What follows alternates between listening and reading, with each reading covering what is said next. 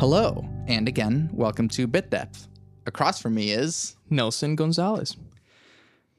it's nice to have you here again, um, but to actually record this time. um, I do hope that people enjoyed the like the separate conversation that we had. Um, because what ended up happening in the interview one is I kept asking you questions about Venezuela, and so now we've talked a lot about Venezuela. Yeah. um, and people know that about us. So cool. Um, but let's get to know you specifically. So, who are you? What do you do? Um, let's see. That's a hard question. But I am I am a bass player. I play electric. I play upright bass. Um, I work as a gigging musician. Mhm. I am kind of getting into the realm of being a composer and Yeah. arranging stuff. You're Um, wearing a bass shirt. I am wearing a bass shirt. I didn't notice. I just grabbed the shirt and then I was like, ah, man, it's a shirt that says bass. That's so. it's like, yeah. but I'm a UCO student and I am also the person in charge of Saint Session, which is pretty much a weekly jazz event. Heck yeah. and I'll go further into it later. Yeah. Um. So then, how did you? All of these things seem to gravitate around music. Uh, how did you get started on music? Man, uh, let's see. It goes all the way back into my childhood. But it is kind of funny because it's like no one in my family is really a musician. Like both my mom and my dad, like kind of like were into like the artistic when into the arts when they were young. Like my mom used to sing for folk groups and stuff like that. Yeah. My dad made did theater for a while. Mhm. So, but like none of them decided to choose a career, and the rest of my family they're all engineers. I Yeah. mean, we talked about that. that Yeah, yeah. Venezuelan Everyone's an engineer. So, but my family always like loved music. Mhm. So like we used to live in a house. I was born in Caracas, but I spent the majority of my childhood in a small town called San Joaquin Mhm. in the state of Carabobo. Mhm. So we had this like big house where we lived. My mom, my grandparents, my aunt, and my uncle, and we only had like one stereo, like Yeah, one yeah. big thing. So like they were always fighting to like put music Yeah, all yeah. day. So like my Mhm. grandparents was always into like folk kind of music, Mhm. and then like my mom will be into like salsa and merengue, and like Mhm. for some reason my uncle was very like into like ska music and reggae and my aunt was she was at that time she would have been like 16 17 so Mm. she was through that like early 2000 like american pop rock Mhm. so she will always put like backstreet boys or linkin park so, yeah. so i kind of grew up like with all those You things know, like Backstreet Boys and Linkin Park go Yeah, hand in hand. Same thing. yeah. She also had like CDs of like System of a Down. So it was Yeah, just yeah. really funny. It would be like NSYNC and then like ah Toxicity.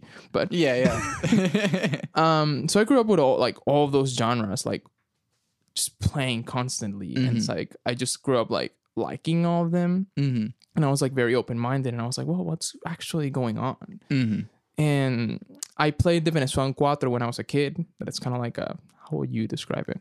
It's somewhere in between a guitar and a ukulele. kind of it's like a big ukulele. And the Yeah, yeah. technique it's different but it's pretty much the same.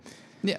um so i grew up playing that. Then i had a rock face and i was like i want to play piano like i don't know like the guy from dream theater or whatever Sure. but that didn't last long and then my dad like bought me a bass because in high school like i wanted to like play music but I, everyone Mm-hmm. played guitar and i was like man i am not gonna be one of those and one of my friends, his name was Francisco. He was like always annoying me. He's like, "We have to have a band," and he already played guitar. So I was like, "Man, no, Not another guitar. not another guitarist." So he told me like, "Well, you can try bass," and he just sent me like a bunch of like links and like Hotmail Messenger. Mhm. That's how old I am. So, um, about like I don't know, Flea from Red Hot Chili Pepper Mhm. and Cliff Burton from Metallica and all those Yeah. people. So I annoyed my dad to buy me a bass for Mhm. my birthday, and then I started on bass, and Yeah. then Do you still have that bass? I did, I do. it is, it's a blue Squier Fender bass, Nice. a jazz bass. Man, it's pretty great. I love the bass. I have a new bass that like it was like super expensive and whatever, and I love it. But there's some things that I just grabbed that blue bass that it was probably Mm-hmm. Yeah. like the equivalent of 250 bucks. Yeah. and I still grab it. And it's like, man, this sounds amazing. I love it. It's the sound that you you know and Yeah. grew into. um so what what kind of stuff were you playing with this uh early teenager band?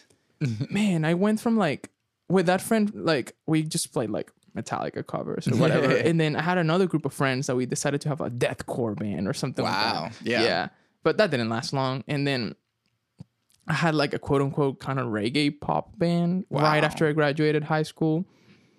Mhm. Um, we played a couple gigs, but it was like we only had like four songs, and we were Yeah. like, man, we need to like do more than four songs. Like we Yeah, never yeah. did. so, so it was, those were our four hits, but yeah. it. And yeah, after high school, when I started studying music, was that like I discovered like jazz and all this stuff. And hmm Um, so going back to that, how did you uh, get to the point to where, I mean, like you said, your parents engineers, your whole family's engineers, Yeah. and so it's like, how do you get to the point to where you're graduating high school and you're like, I want to study music and not the thing that my parents are pressuring me into. Um, how did you decide that, and then how did they take it? Okay. At first, it was like in in Venezuela was interesting because like when I graduated high school, I actually wanted to study was like be a sound engineer and like music production Yeah. because it's like one of my best friends he was dating this girl that she was like really into like the music scene and whatever. And like she told me about like master classes about music production that I had no idea. Like mm. I didn't know I don't didn't knew anything about music production but I still went. And I found that world pretty interesting. So I I wanted to do that once I mm-hmm. graduated high school but the only school that taught like music production and sound engineering and all that stuff in mm. Venezuela you had to be like 18 years old Yeah. to be like quote unquote an adult Yeah. and when I graduated high school I was 16 Yeah. so they were like, "No, we can't accept you." And I was like, "What am I gonna do for two years? Like, I'm not gonna like go and study a boring career for two years or like Mhm. whatever." And like, my mom was happy with the sound engineer because the word engineer was on it. Yeah. So that friend that who's dating that girl, his name is Rudy. He he was gonna start studying music, and I told my mom, "I was like, well, mom, like I want to study sound engineer, and I believe that if I have knowledge about music, it will be easier Yeah. to be a sound engineer, producer, whatever." So I converse convince her and say, "Hey, can I start studying music for a year and a half? And once I turn 18, I start the sound Mhm. engineer career." She was like, "Okay, mm, okay." mm, Yeah, okay." yeah. So, and I started on that. And two years later, I fell in love Mhm. with like music. At that time, I was like studying like music, kind of like focused on like theory and like kind of like Yeah. It wouldn't be music education, but it was like very like theory oriented. So Yeah, I yeah. changed to another institute that Mhm. that focused on like jazz and performance. Mhm. And then I just never went back to the sound engineer Yeah. part, and I just stayed there. And my mom just wanted me like my mom was like pretty open minded, but my, my my mom and my dad. So like as long as I was like not flaky about what I wanted to do, they were like, okay. If you showed, yeah, exactly. if I wasn't like responsible and like determined to do what I wanted, Mm. because I think I mentioned we mentioned that on the on the other one that it's Might like, have been. Yeah. But yeah, as soon as you get flaky, we're gonna smack you into engineering. Yeah. um. So you have all of those influences from when you were growing up, like Backstreet Boys, Linkin Park, and then also like reggae, ska, and like salsa and stuff. What are your biggest influences now? man, it's it's complicated because it's like the, I can like break it down in parts and be like influences in composers, influences in players, and Mhm. just influences about even just Venezuelan musicians. Yeah. So like, I can divide it in those three. So if like if it's performers, bass players, there's people Mhm. like Christian McBride, that's like Mhm. this incredible upright bass player. Mhm. Um, there's Scott LaFaro and Eddie Gomez, who are the bass players for Bill Evans, who's an Mhm. amazing jazz piano. And people just look at this their trio stuff. It's amazing. Yeah. It will change your life. But those kind of performers in kind of like the composing kind of side, Mhm. I've been looking a lot into like the kind of contemporary jazz kind of deal, both for big band and not. yeah. So there's people like Ben Patterson and Maria Schneider that compose amazing stuff for big band. Cool. But there are also stuff like there's this trumpet player named Ambrose Akinmusire Mm. that he makes a lot of like weird contemporary music, like Sweet. Chamber music with jazz with rap. Yeah, yeah. so Exactly, I really that's like cool. that kind of vibe. And there's like this like new kind of thing coming out of Venezuelan musicians that it's not necessarily jazz. It might be pop, but the way that Mhm. you're just kind of like developing that sound, developing like yeah. what we are. Mhm. It's interesting. It's defining ourselves like now that we have to compete in an international market market because pretty much we all left Venezuela, so now we have to compete s- anywhere yeah, else. yeah. Just defining what like, well, we don't we can't rely on the same you know fan base from Venezuela that just Yeah, love yeah. us because we were in Venezuela and we just happened to be popular. You know, like we have to Mhm. define our style, our music, and Yeah. I don't know. It's Can't quite be just big in Venezuela. yeah, Um, and then how how do you think that? I don't think I asked this last time, but kind of we talked about it. How the Venezuelan music makes its way into the stuff that you're making. How how does that influence your stuff? it, there's like it's unconscious and conscious at the same time. Like there's sometimes that like it just like happens. I'm not trying to do it. I'm trying to like write a swing chart or like something Yeah. very like jazz, con- heavy, contemporary, abstract, Mhm. avant garde, and just like happens to just come in and just Yeah, like, yeah. it's just there. And I was like, ha, okay. I can tell that that comes from something, Mm-hmm. know. Um, and sometimes there's times that I do it definitely like on Yeah, yeah. purpose. There's times like, hey, I want to write this tune in a specific like drum pattern that is an Afro Venezuela style, and Yeah, this is yeah. what I'm trying to do.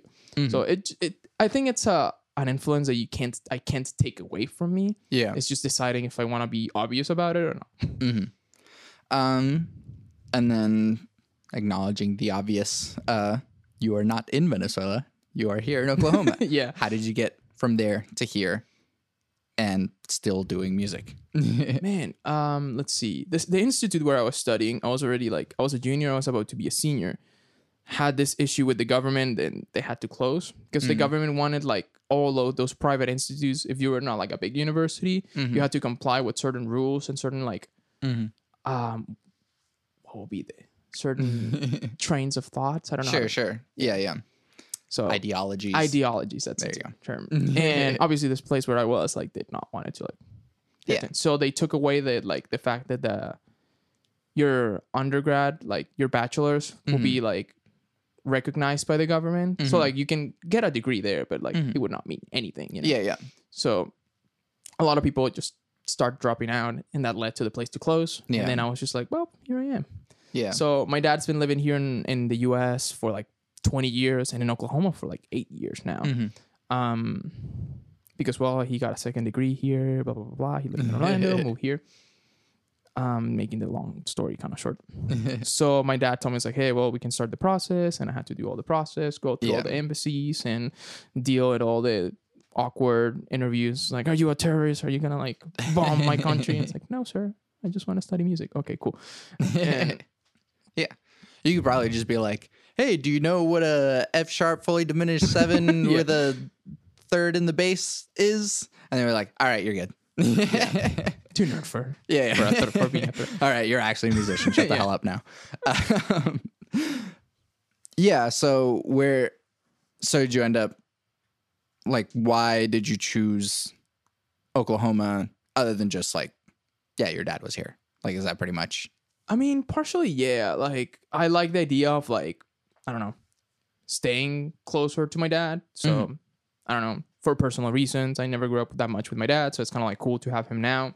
Yeah. And also because it was cheaper, you know. Like Yeah. my dad, like he, I have two brothers, so my dad takes care of them. So my dad doesn't really support me financially. Mhm. So while I was living with him, I lived with him. He lives in Tulsa. I lived two years with him in Tulsa. Mhm. So during that time, I was pretty much I still had to work. I still sometimes I had to help him pay Yeah. rent and stuff like that. Yeah. You know, I was just pro- he was just providing me a house. Yeah, yeah. and You're a that was grown fun. man. Yeah, and that was fun. I loved living with my dad, and I still love visiting him. Yeah. So I decided to stay in Oklahoma because I was like, well, I can try to be this the the stereotypical like foreigner purpose of going to Berklee, but it's like I don't have eighty thousand dollars Yeah, per exactly. semester. So and everywhere else, like I could get scholarships and stuff, but I was like, I Mm-hmm. figured it would be easier.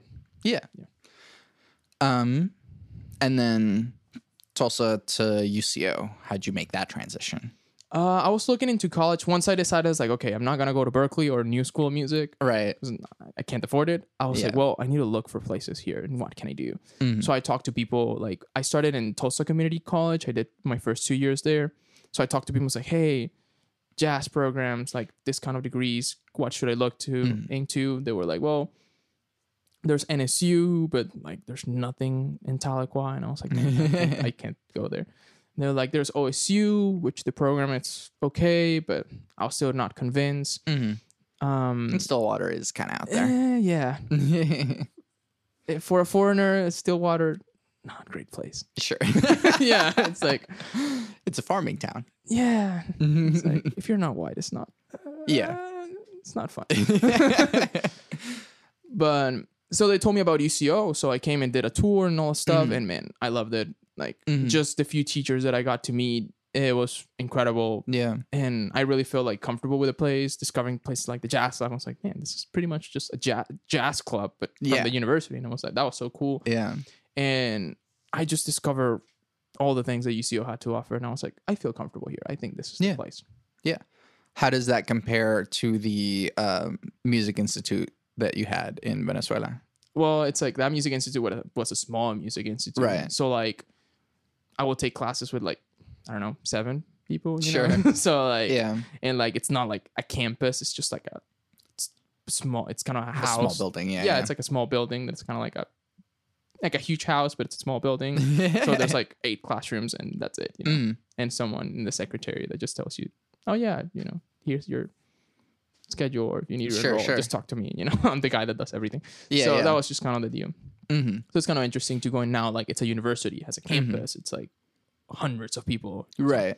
Well, we kind of talked about in the last podcast that we did about how like the standards and quality are like different here. How like yeah.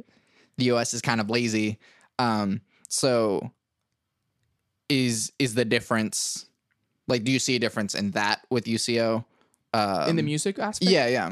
definitely. Because it's like the first place that I what I was studying in Venezuela that it was called Ars Nova before the the, the other institute that was called Escuela Itinerante de Música. It's a long name. so like the first one was very heavy on the theory, and Mhm. it's like you will not like the last test will be like she will just sit you down and like put you like a um like three chords and you have to write a chord but you have it's timed you know Mhm. like and some it would be just Rigorous. it would be really rigorous like if you could not like say what key Mhm. like you're you're in in like 10 seconds she will fail you she will be like you're not you're not on the level to like Mhm. she will like take you have to take like a music fundamentals class that's Mhm. super hard because you have to learn how to read in all clefs Yeah. and just know how to like build chords just know how to sight read relatively properly Mhm. so like it was really rigorous so like Yeah. sometimes i get here and it's like i know that it depends on the person because there's people that, ex- that are extremely talented Mhm. but then you go to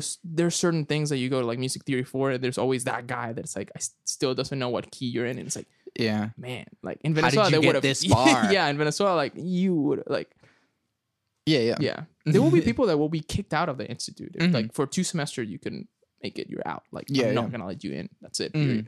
so Yeah. Um and then what about just like jazz in general?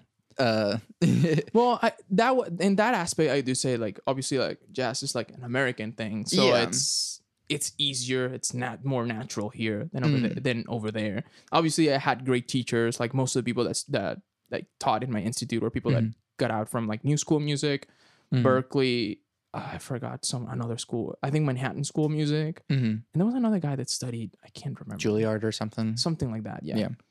so like they were all like heavily trained Yeah, in yeah. jazz and they were pretty good but like you know like for people it's not that easy like the swing Mm-hmm. the swing eight note it's not super Yeah, yeah. natural for us so it will take time Mhm. but Yeah.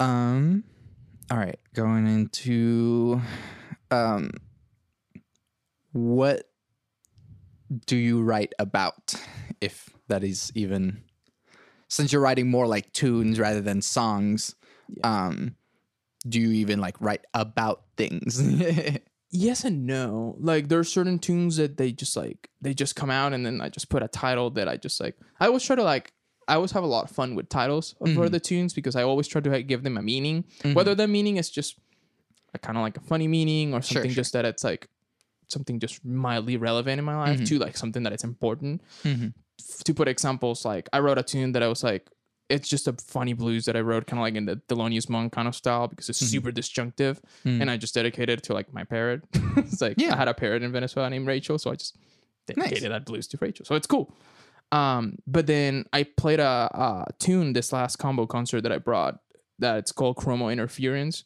Hmm. that chromo interference is a piece of artwork that it's in the in the airport of in caracas venezuela the Hmm. simon bolivar airport Mhm. that is like in the floor so people Hmm. argue that that's like the last thing that Hmm. you see from venezuela whenever you leave Oh. so it's kind of like people, a lot of like people make like a lot of poetry about that thing. That it's kind of like, well, it's very nostalgic for us to think about that piece in particular Yeah. because that means you're leaving and you might not come back. Yeah. So like that tune was based on that. Mhm. So that kind of stuff. So Yeah. um, do you write songs with words? I did not. I've been wanting to, but like I've that's one of the things that I do feel like really self conscious about. Mhm. So Um, and then tell me about Saints. How'd you get into that? let's see. Um, I discovered what Saints was um, because when I was still in Tulsa Community College, there's this trumpet player, like amazing trumpet player named Bishop Marsh, Hmm. um, who like he plays like a professional and he's only like 20 years old. Like he's crazy, it's absolutely insane. Um, if you can go listen to him, Sure. just go. He's actually playing at the end of this month in Saints. Whoa. Okay. Yeah. but he will always like he didn't even had a car, so he would like just grab mm-hmm. one of those Greyhound buses and just come to Saint session. wow. And he will tell me like, man, there's this place called Saints that does this event named Saint Session. A lot of good players perform mm-hmm. in that and stuff like that. And he will always be talking about that. And at that time, I mm-hmm. didn't know. So once I moved here to UCO, someone told me about Saint Session. I was like, oh, that's that event that this Yeah, guy yeah. was talking about. So I went down and just like he said, like there's a lot of great players performing Yeah. there. Like the, the event is really fun. The venue is really great. And I was like, nice. Um, then like a year after that happened, I started working with Christian Pearson, primarily for like gigs and stuff. Mhm. Um, I had a show there. Mm. I think it was September 5th of last year, if I Mm. remember correctly. Um, and then me and Christian was just started talking. Like my degree is actually in arts administration. I'm not a music major, so like he was kind of like, "Oh, okay, so you like you like that part, like administration area, management, and stuff like that."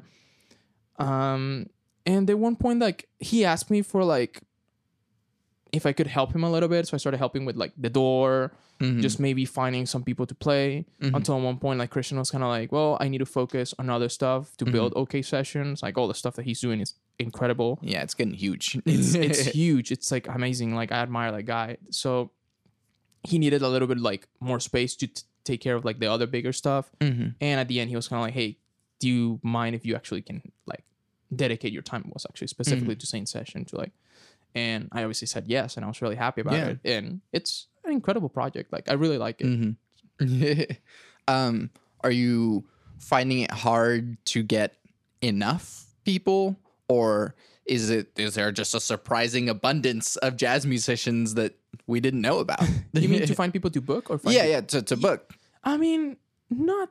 I there's a lot of jazz musicians here. Sometimes it's hard to find like, do people that want to play like new music because that's the purpose of what I want to give to Saint Session is I mm-hmm. want people to like this be like a safe space for you mm-hmm. to like bring your weird tunes, bring the tunes that you're not gonna play on the corporate gigs. Yeah. you know, bring your music, express yourself and stuff like mm-hmm. that. So there's some things that uh like.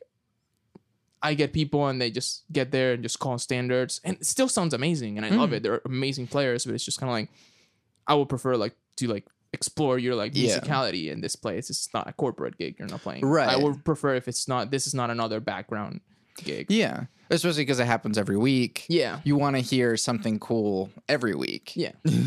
So, but there's a lot of players here, and there's a lot of people doing really cool stuff. Like last week, I featured uh, a group from OSU. Like they're like some of them are still students, some of them already graduated. Um, and they were incredible. Like half of those players, I didn't knew them, and I was just like, man, like these guys are amazing. Yeah. Where the heck were you? you know? yeah, yeah. um, do you have like a goal for what you want Saint Sessions to become?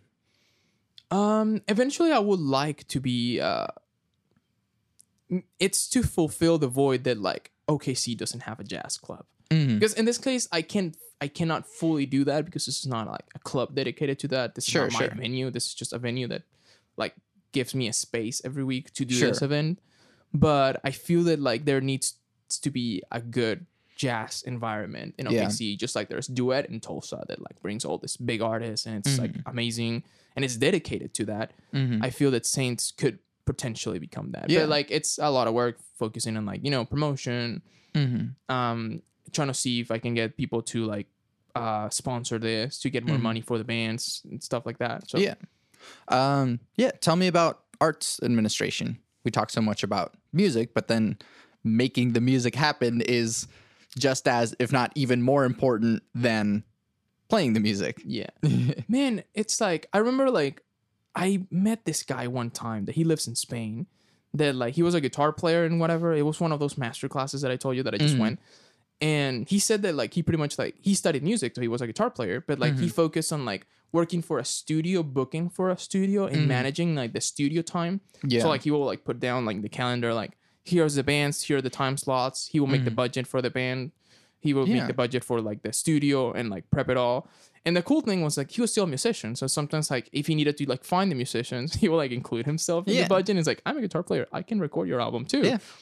so like it was like pretty interesting that he will do Mm-hmm. that job and i found that so interesting finding that balance between like managing budgets taking care of like what needs to be done for like an Yeah. album to be recorded but also still like record that album still Yeah, play yeah. with the artists and stuff like that so that kind of inspired me like my mom is really huge into like administration and stuff like that even though she's an Mm-hmm. engineer but she got a master's in like i forgot the name it's something about administrations Sure, sure. like business administration i guess it has a Might have been. long Yeah, title yeah. but Mhm. um, so my mom was always good with that. I always like admired her the way that she planned things, the way that she Yeah, she yeah. was just really organized. Mhm.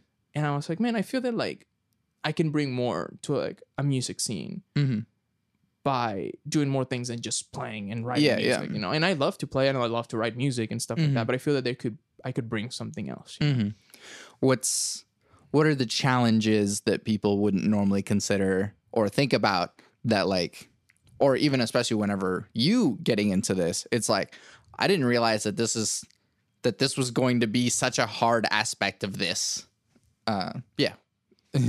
man, finding money for music, Mm. it's really hard. It's really hard to convince people, like convince sponsors, convince venues, convince Mm-hmm. things like, hey, we're trying to grow like a art scene, a music scene, a Mm. jazz scene, or like anything, just like in in the OKC area and the OK, in the city, you know. Mhm. And it's like we need sometimes help, you know Mhm. and it's hard for some people to understand to understand because they sometimes don't get it and like in the jazz aspect it happens because people think that just just background music because most of the time the Right. jazz gigs are just corporate gigs like Yeah. some people play us to play in a party and be furniture jazz but like, Yeah. Lee Rucker came with the term and it's perfect Yeah, just in yeah. a corner and we just uh just furniture that happens to play Right. You might as well just put a record on or just yeah play Spotify, but hey, we're we've got money to throw in the direction, so let's have Yeah. real humans do it. and it's fun, but it's it's really hard to convince people, especially for something like this is not music that it's gonna be for like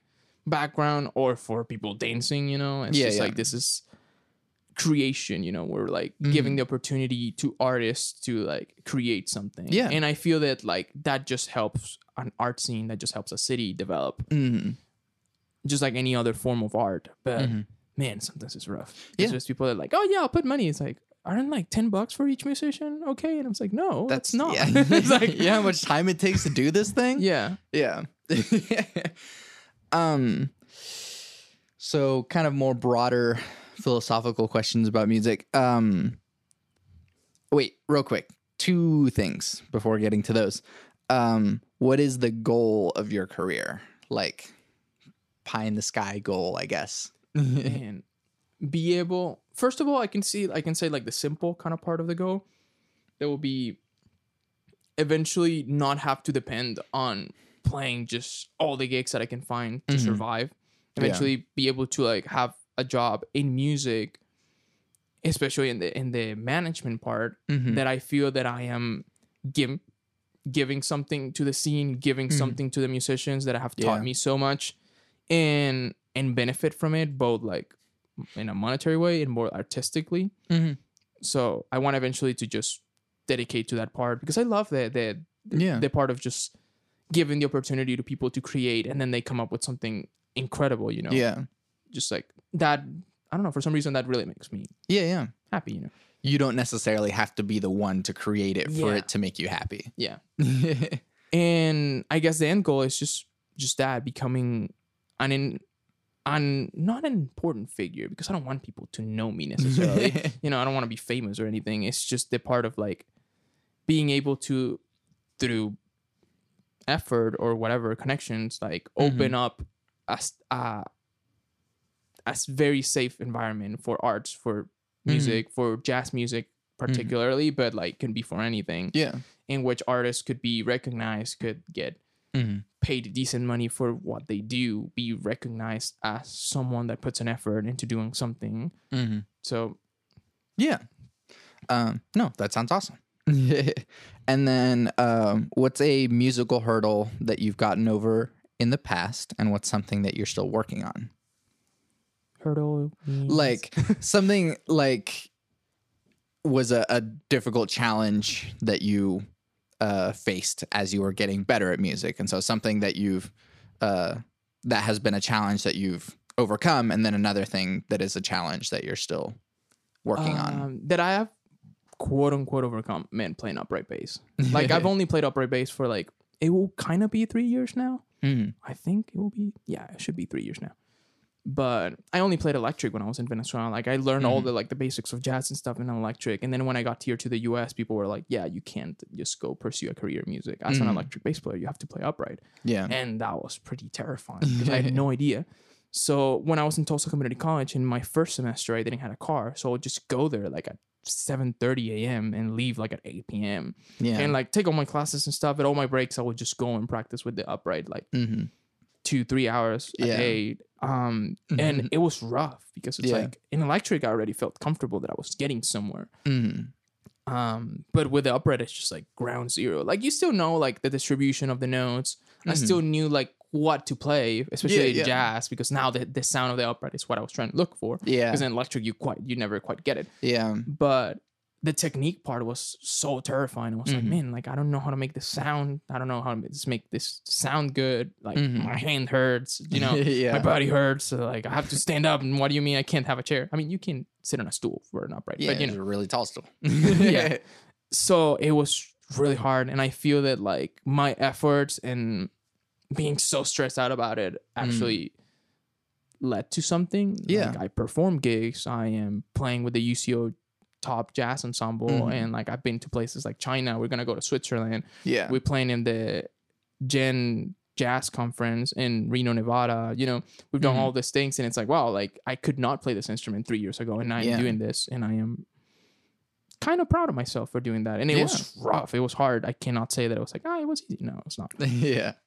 and but i will say that the thing that i'm still struggling with is like the classical part of the instrument Mhm. like i didn't even though that i grew up with like multiple genres and stuff classical was definitely not one of those Yeah. so like the my I don't have an intuition for classical music. Like Mhm. I don't really like I'm starting to listen to it, but Mhm. it's still kind of hard. So like Yeah. developing that part that like the bow is an extension of my hand, it still Mhm. takes time. I've got better, but like I will still not play a classical Yeah. at all. like don't call me for that. right. Are the calluses on your right hand harder than the calluses on your left hand? Man, I don't know anymore. I think at one point like you don't get calluses, it's just like your fingers could just get really hard. Yeah. it's, like, it's really strange. Like your skin is just yeah. just eventually, just like flaking it off every once in a while. Yeah. uh, sorry if that scares people away who want to learn a string instrument, but like, like, yep, calluses. It's part of the thing. it's part of it. Um. Okay. Uh, what contributes to a successful artist or musician? man, being humble, I'll say. Besides that, because I don't believe in talent necessarily. There are people that are kind of like gifted Mhm. and they they just like they just get things incredibly Mhm. easy and fast and stuff. Sure.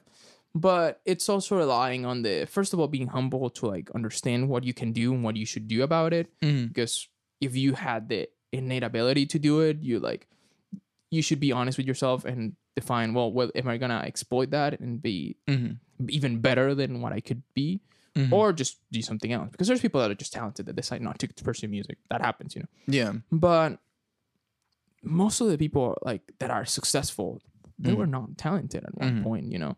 Like there's a lot of people that they were just like, oh, I was not the best piano player. It took me like three years to figure it out, Yeah. and then they're like one of the best piano players in the world. Mm-hmm. So just putting the effort. It's just having dedication. It's just there's a lot of factors that Mhm. that leads to that. Primarily, it's just that dedication. Just be focused on what you Mhm. want to do. Have an idea of what you want to do. I Mhm. think that's one a big issue in, in musicians is that Yeah. we find out all this kind of paths that we can take. It's like, oh, I can be an arranger and composer for video games or for movies, or I can just be a great performer, or I can Yeah, be a yeah. teacher, or I can like there's like a this bajillion paths yeah. that you can find and sit down and define what you want to do. Mhm. You can always take that class about Yeah. compose composition for video games, or you can always take the class for like jazz and Mhm. advanced improv another day. You know, focus on something, be good at it, develop it, and then you Yeah. know, explore yourself. Damn, freaking at me next time. Uh, uh, you just like described me. Um, I'm sorry. um, no, it's fine. Uh, um, do you separate art from the artist? Can't remember if I asked you this last time. No, man, it is. It's really that's really that's a tough question because just like there's so many artists that like they're in, like they're all the things that they do so amazing, Mm. but they're jerks or they're not really good people, Yeah, yeah. and it's it is really hard. Miles like, Davis. Miles Davis was a jerk. Like he was an amazing musician, but he was a jerk. There's Mhm. all those examples of this. Like people are gonna hate me for what I'm about to say, but like there's examples of people like Wynton or Brand Branford Marsalis. They're Mhm. like huge figures. I love their music. They're Mhm. incredibly huge figures, but they're so close minded that like Mm. they kind of like tear down yeah. like what they tried to build for the longest time. So Mhm. like, so I don't know. Um, and I mean, there's people that actually have committed crimes and stuff. So yeah. um i try to but at the same time i don't want to if Yeah, that makes yeah. sense because there's some times that are just like man miles davis was such a great figure you know Mhm. and like you can't deny that yeah. so and he changed music we like it or not Yeah, yeah. so sometimes in certain aspects i believe that it's important to recognize w- what they did Mm-hmm. and what they it brought for like and that's just for all kinds of art you know what those persons have Mhm. brought to the table Yeah. and it's important to recognize that but never forget that like certain There was still yeah some bad stuff in there too. i always remember the example of oasis that like they're such a like a cute band and stuff like that and then they're just complete They're jerks just the worst. oh my gosh. um yeah, no, definitely. um, um why music and not anything else? Why not become an engineer? yeah man there's something that, like this is a question that like I actually asked to a lot of people. It's like, why? Wait, why did we choose this? You know, and that, Yeah. those moments in the semester that you just stress because you have three recitals and concerts and tests. Yeah, and, stuff, yeah. and you're like, why did we choose this? Why? yeah. Um, I think it's because we just felt that we couldn't do anything else. Like there's Mhm. something that just calls us, and it was like, we, I have to do, to Yeah. do this. Like otherwise, my life is gonna lost meaning. Mhm. You know. And Yeah. It just calls you. I don't know why. Just like ah, okay, I'll do it. Yeah. yeah. Um we die otherwise. um, yeah. um what's something that people don't normally know about you? Man, I don't know. Um, because I feel that I'm a pretty like open person, but then Mhm. like my girlfriend says that sometimes I come out as mysterious, and I'm like, why? I try to not to, but okay. It's because of the accent. I It's guess. like, oh, he's foreign, he's mysterious. Um, let's see. Um, I guess I could say that I I like a lot of other sty- styles of music that are not jazz. So people sometimes don't think about that. So Mhm. sometimes I start to like talking about I don't know Oasis, or then Yeah, I yeah. go to like bands like like metal bands like Lamb of God or Mastodon, Mm-hmm. and then I go to like reggae, and it's like I love Bob Marley, and then I know of, of a lot of like Latin American music, Mm-hmm. and whether it's folk and traditional music or it's just pop music and Yeah. stuff like that. So like sometimes people don't know that I have all this knowledge Yeah. about a bunch of other things. yeah. Um, And it's better that way because you can't just, oh, I'm a jazz guy and that's it. yeah, and I don't know other aspects like personality wise and stuff like that. I do sometimes come out as really serious, and like I am not. I am more like I am super a super goofy person. I think it's just because for the longest time the transition between Spanish to English, Mm. you somehow have to develop like a, a different kind of your own personality. Mhm. Because I feel that I'm a different person when I speak Spanish to when I speak English. Yeah. I think that's that will be a, a thing to say. It's like most people are never gonna know me from my Spanish Spanish speaking Yeah, yeah. side, you know, because I have a different kind of humor, a different way that I laugh about Yeah, things yeah. and stuff. So like Mhm. that is a part that a lot of people don't get to know. And Mhm. just like I don't know, my girlfriend, whenever I'm talking on the phone, she was like, "That's really weird. I never heard you like act like that." And it's like, it Yeah. just happens, you know, like that's just a, an aspect of my life that's hmm Yeah. Uh, there was um, Chris Ryan has a podcast, wrote some books. Um, but he talked about how a similar thing whenever he would watch uh, a girlfriend they used to have uh, on the phone, he would like notice her mannerisms would change whenever she would speak in a different language. And there's there's something about like how like almost even comparing it to like do you know about dissociative identity disorder? Not Uh, it's quite. like multiple personality. Oh, disorder. yeah, yeah. Um, it's like almost in that realm Yeah. where you almost like physically change uh, or like mentally change your personality whenever you code switch. Um, but yeah, that's a different thought. Yeah. we can go in that rabbit hole for like right, right. three hours. Um, what advice do you have for musicians starting out? man, don't give up. Like, this might be harsh, but it's like your first tunes might suck, your 1st mm-hmm. gig might suck, your first recital might suck, you know, Mm. and that's just gonna happen, you know. Yeah. That's just how you get better. Just don't give up. Just like mm-hmm. understand that there's people that like. Man, I put myself as an example. Like I've never mm. been a fast learner. When I was like in that like in that institute in Venezuela, I actually failed solfege twice Mm. because I could not get it, you know, and I was always frustrated that my best friend that was a drummer like Yeah. passed the class with an A immediately. And I was like, ah, why can I not get it? Like I play a harmonic instrument, whatever. I'm like Mhm. always thinking about chords and stuff all day, you know. So like it's Yeah, just yeah. the dedication, just like try to get better, just practice, just and I know that it's sometimes it's hard to practice. I know that sometimes it's like that you kind of like don't feel the motivation, but you're going somewhere. It's Mhm. hard for a person to see yourself and be like, "Oh, I can do this," Yeah. or like, "Oh, I have changed, I've got better," because sometimes you don't see it, but other Mhm. people do see it. Yeah. So like sometimes things like recording yourself for a while like shows that. Yeah.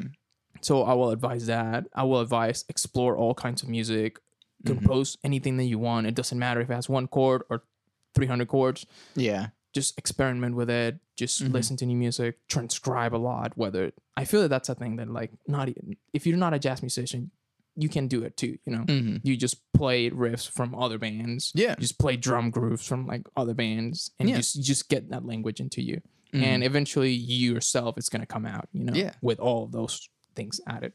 Sweet. Navigating away from music. Um, Okay.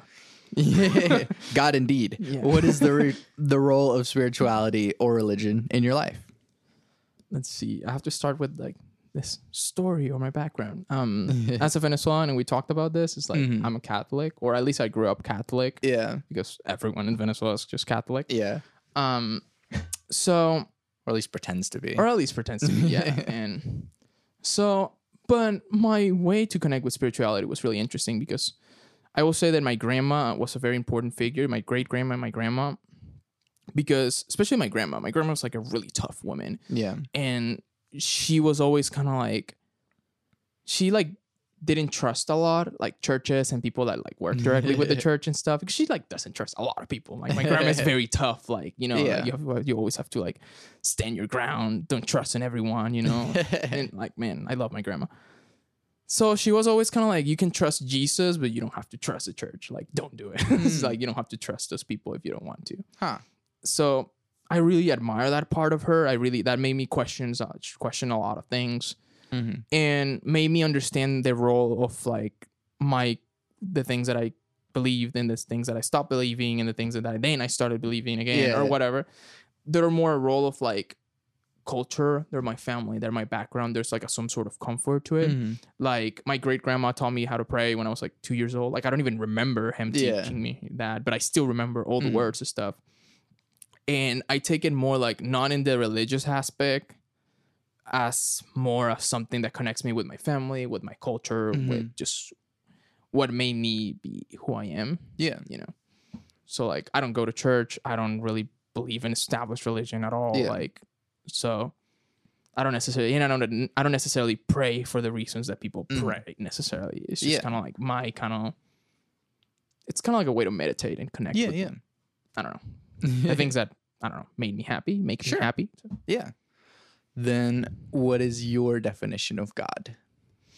Man, c- going back to like my grandma and like also my mom influenced me in this kind of like they believe more than like that god is not necessarily this like giant guy in the sky just like Mhm. ah you can't do this or you should do that or whatever Mhm. you know it's more like god is all the good things Mhm. that happen in the world god is love god is like that in humans that leads you to like help others help Mhm. yourself take care of you know Yeah. it's just all the good feeling it's all the i will say love like my mom will always tell me like god is love Yeah. and like on the other side of the coin it's just like the quote unquote devil instead of being this like bad guy underground that's like ah do this it's Yeah. more like all the bad things Mhm. that we humans have that the decision of like yell at someone the decision Mhm. of being um doing bad things to other people the decision to Mhm. being selfish the deci- decision of being can go all the way into like ah being racist being discriminatory or Mhm. discriminate people you know those are Mhm. things are the devil not not an imaginary guy underground. um and those influences of talking about decisions uh is free will an illusion and or why I believe that like we do have free will just people have it harder than others it's just because like you grew up in a certain way you grew up in environments that leads you to take certain decisions see some Mhm. things believe some things so Mhm. whatever and that could be really like like stuck in your head you know yeah someone that like someone that grew up in a racist household doesn't have to be racist but Mhm. probably for a while will be hard to like be like oh i want to get out of this you know but like Mhm. my mom told me this but like i have to break from that yeah so like you have the decision to to be okay you know mm-hmm. i'm gonna think different yeah it's just like all the people that have terrible lives might do terrible decisions but they right in the moment before making terrible decisions they can decide not to you know it's Yeah. just really hard you know because everything has pushed you to that end yeah but at the end you you choose Yeah. you decide not to do it mm-hmm. um since you are not necessarily religious um how do you determine what good behavior is hmm. and that is a hard question because morals and stuff and ethics are like relative we go into like very philosophical terms that's the point Yeah. um i always base on things based on on like acceptance and love you Mhm. know just love people just be acceptance of Yeah. what they do just don't hurt others just don't hurt yourself Mhm. And be forgiving those are just kind of like the main factors Mhm. that like cannot that i feel that they're more pure Mhm. you know and those teachings might come from like my catholic background and sometimes just by logic and things Yeah. that i've experienced in life that makes me think that it's kind of like man there's people that have done terrible things but like if you just i just get mad at them if i'm just angry at them if i just Mhm. hate them that just continues a cycle of hate and it's like yeah you know just accepting just forgiving that person. They might do Yeah. it again. Who knows? Mm-hmm. you know there's there's bad people out there but understanding that i have to i don't have to connect with that. I don't have to like they don't have to get hurt. I don't have to hurt myself because of them. Yeah. I don't know. Yeah. Guy. No, I like that. Um, how do we reduce the division? man just accepting like accepting that people are gonna be different accepting Mm. that you might be wrong well Yeah. you said that with Yeah, like, yeah. you always say that it's like accepting that like maybe my truth is not the real truth but it's it's it is for me you know Mhm. like if you're an, a really religious person and that's what you think it's right and that's what's for you that's what's for you and that's gonna be right for you but not Mhm. for other people yeah. um so just accepting that other people are gonna be different and that Mm-hmm. you know that's just how it is no Yeah. one can be the same no one can follow the same religion like idea ideologies whatever dress the same act the same look the same Yeah. Exactly. And that's a good thing. Yeah. um this one's interesting Okay. given our perspective, but uh how do you live with or against the selfishness that pervades American culture? man it is rough because i think and i can it could go either way like in, in a latin american culture everything is based on kind of like help your friends help your people that like you and even help the people that you don't know you know Yeah. that is just a thing that happens naturally Mhm. and i mean that leads ultimately sometimes it leads to corruption sometimes it leads Mm-hmm. to like hey dude you're the guard in this concert that i want to go could you just let me in and Yeah. people just go in for free and then that tears down like the business and then no one can bring an artist so it has its downsides sure. but everything is based onto like you feel sympathetic for the other person and you Mhm. decide to help and sometimes the mistake is that you don't know that like what you're helping actually brings consequences Sure, it's sure. not good but it is that people like kind of helps each other there's not that i i feel that american culture is v- based on the ideology of the self-made man that it's kind of like if i work hard and just me you know i can be rich and happy you know and it's Mhm. like oh you didn't help me so screw you you like, yeah. and that comes with like just people naturally they're like oh Yeah. why do i have to like pay money for other people to be happy they can just do them themselves you know ah. so Yeah. like i feel that like even people can be as open-minded or close-minded i feel that that's still a thing that's very part of the american culture that it's Mhm. like i worked for this it's just for me Yeah. you know so But then how do you interact with that? man just trying to like i feel that instead of trying to change them like being like oh you have to like open your mind to like this it's just kind of like showing how i do things Mhm. and some people respond really nicely to it and some Mhm. people don't some people are like i've had people like i worked for a while in a starbucks because i just quit finally Wow. i got a better job um but like there will be people that sometimes i will like give them a drink for free because it could be because like i don't know the machine was not working and i didn't Mm. feel like fixing like the computer to like make them pay yeah, yeah. or there will be just times like man this person was super nice to me everyone Mhm. has been a jerk to me lately so like Yeah. let me just give them for free and people will be like no i want to pay for it it's like but i just want to give you Sure, the sure. drink for free Yeah, i yeah. actually had a lady that she was like no i want to pay for it and i was like, Sure. okay Yeah. it's all good you know but uh, it's always showing that compassion to people that Mhm. like that sometimes people find it like interesting like wow like i never i didn't expect that and sometimes that i think that creates more change change Mm. Than just ah you have to be like this so Yeah. And also the massive corporation that is Starbucks, I think can take a few free drinks here and there. So yeah I think you're good. um what are you optimistic about for our future? you mean as a country or as people or Um yes, however you want to take that. um i think people think that like we live like in we always like especially like now with like media and everything we think that we live like the worst time ever you know Yeah. like everything's wrong it's like i feel that like before it was way worse we just didn't knew what was going on yeah. because you couldn't just check your cell phone and be like what's going on in singapore you know like no Sure. you just like in your home and it's like if it appears in the newspaper it appears and if it doesn't it Yeah. doesn't so i feel that people is getting better people is getting nicer people are like l- the world is getting more diverse and Mm-hmm. open-minded and i feel that eventually we're gonna get to a point that we just accept whoever Yeah. however you know just do you and do whatever you want you know Mhm. as long as it like there's certain there should always be like a slight amount of rules Yeah, to yeah. like you know morals ethics whatever but i feel that eventually we're gonna get to the point that like we can accept people we can you know Yeah. i feel that extremes always happen bad people is always gonna exist but there's like they're just getting smaller and smaller Yeah. their groups Yeah, I like that. That makes me feel good. um, do you believe that humans are evil by nature? i don't think people are either evil or good by nature Mhm. they just they just decide to like kind of like how I explain like all these decisions and all this life pushes you to somewhere and then you decide if you're gonna do it or not i think Yeah. the problem is whenever Trump, someone truly becomes evil it's whenever you find satisfaction in actually making someone else miserable Yeah. that's when it gets an issue then like you find that like the only way to make yourself happy and because you're in, i think we're all in like that pursuit of like what makes us feel good what makes us Mhm. happy some people likes to eat ice cream some people likes to do good things for others some Yeah. people just like to watch netflix and some people just like other ones to be miserable Yeah. And and it happens you know and it's terrible and i wish those people didn't exist but they do Mm. so that is when someone truly becomes evil but Not. Yeah. Yeah. not necessarily they grew up not it's not that they were in by nature like that Yeah.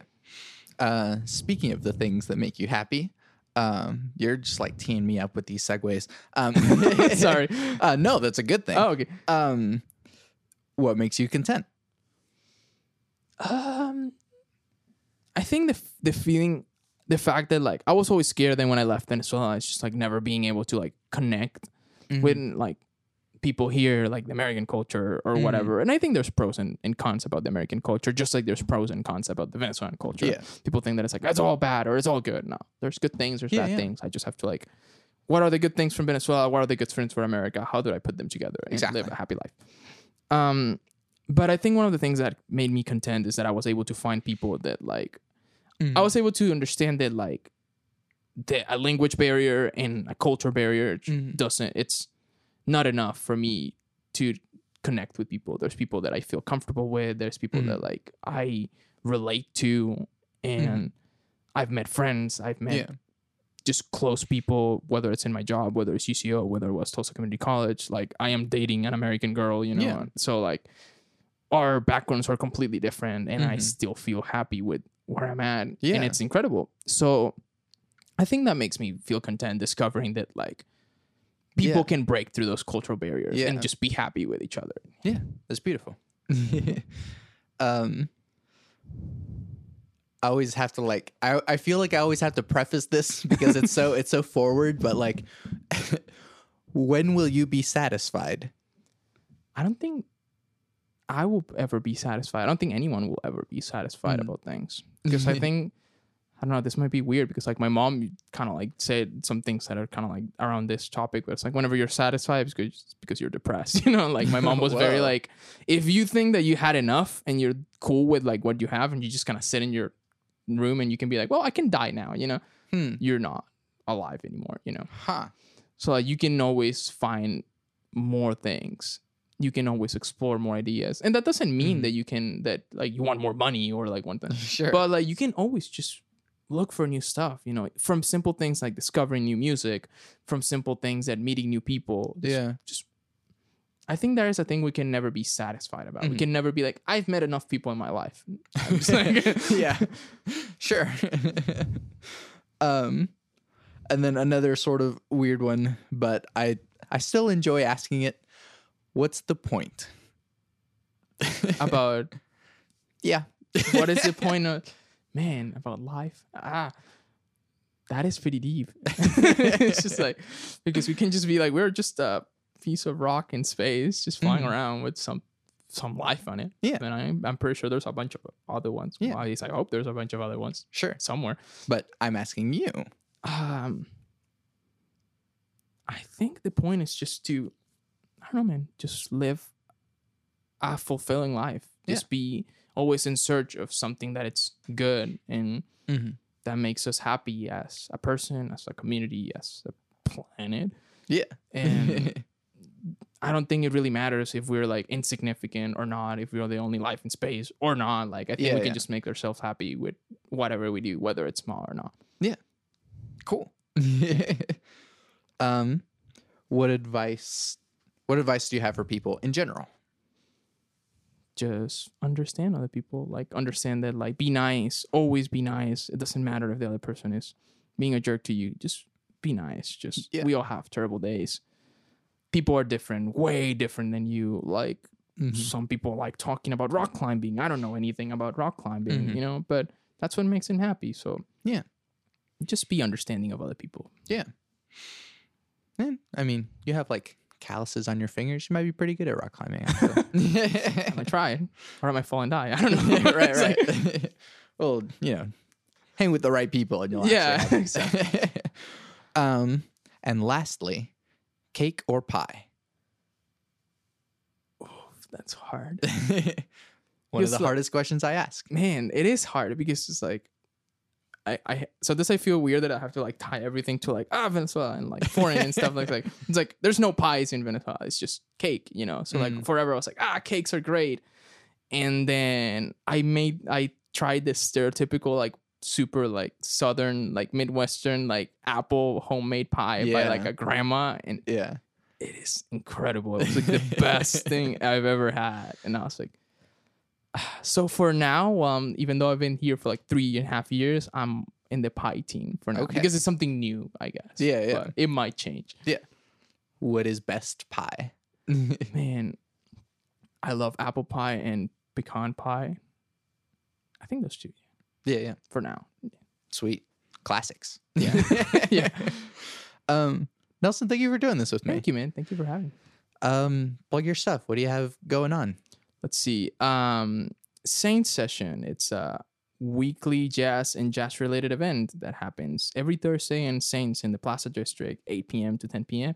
It's free of charge, so you can just come and sit.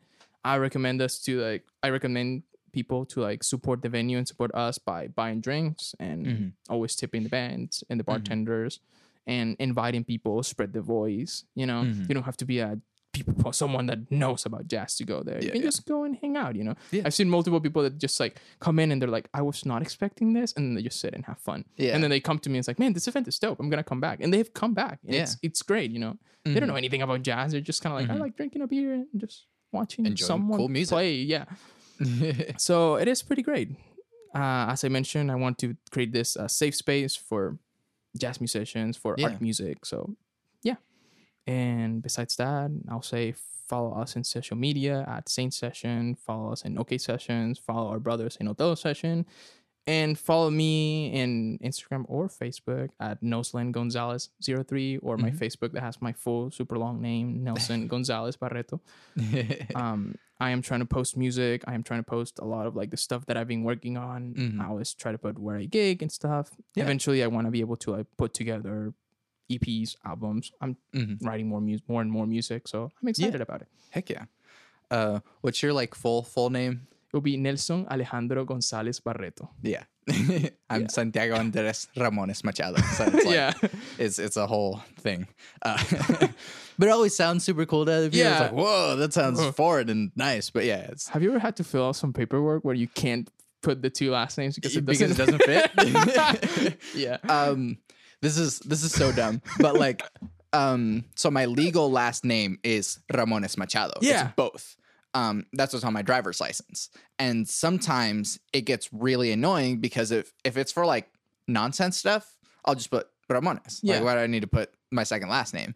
Um, but like for whatever reason, whenever I got DACA, they um because I think whenever you fill it out, it's like, here's your name, but then what's some other names that you've gone by? yeah And so I put like, yeah, Ramones Machado is like, and so they actually put that one as my full last name. And so I'm stuck with both last names as like my legal last names. Yeah. And so sometimes stuff, like if they check my social security or something, they're like, oh, well, that's your full last name. And so sometimes I'll like, you know, get notifications back, be like, hey, something didn't line up with your last name. It's like, ah, Man, that happens to me with taxes, with Mhm. like FAFSA, everything. Because some of them you have to put the dash, the little like dash between Yeah. the Gonzalez Barreto, and sometimes Yeah. you don't, and sometimes. I, and like there was one time or something I I can't remember what it was. I was filling out some paperwork. I think it was for it was for a job application Mhm. that it asked me your name as spelled in your social security, yeah. and like it didn't fit. Like legit, there was no like capacity for Ah. me to put Gonzalez Barreto in the thing,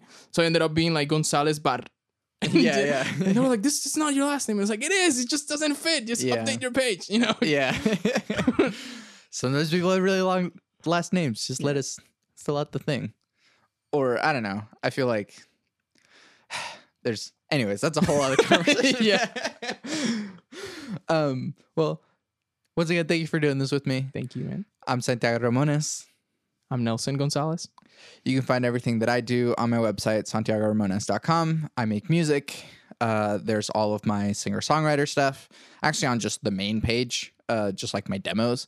Uh, but then you could just go to like the music page, and there's like singer songwriter stuff. There's some like electronic composer stuff. There's some Power Cycle stuff.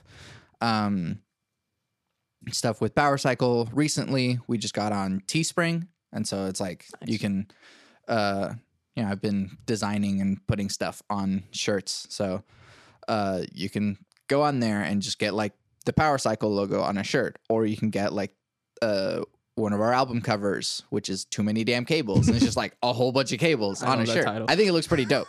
um, and so you can get it like in any color you want, and so it's like they're fairly affordable, and like you're supporting us, so it's like cool. We have merch that you can wear, or if you like work in IT, um, and like hey, like, what do I do? It's like you can buy this mug that just says Power Cycle on it. And it's like, this is what you're going to be doing most of the time. So just look at my mug and turn your freaking electronic device off and then on because that will solve it most of the time. Um, which is why we're called that. Um, and what what all do I have going on? I don't know about uh, Norman Music Fest, but they haven't. You're also really- playing Saints though. I am playing at Saints in May seventh, uh, and as we already know, that is a Thursday night. Yeah. um, and uh, Nelson will be there playing bass, and I'll have a jazz band doing some different stuff than what I normally do. So, yeah, check that out. I was in my podcast with my three things. They shape my life philosophy. Those three things are love never fails, it's going to be okay, I might be wrong.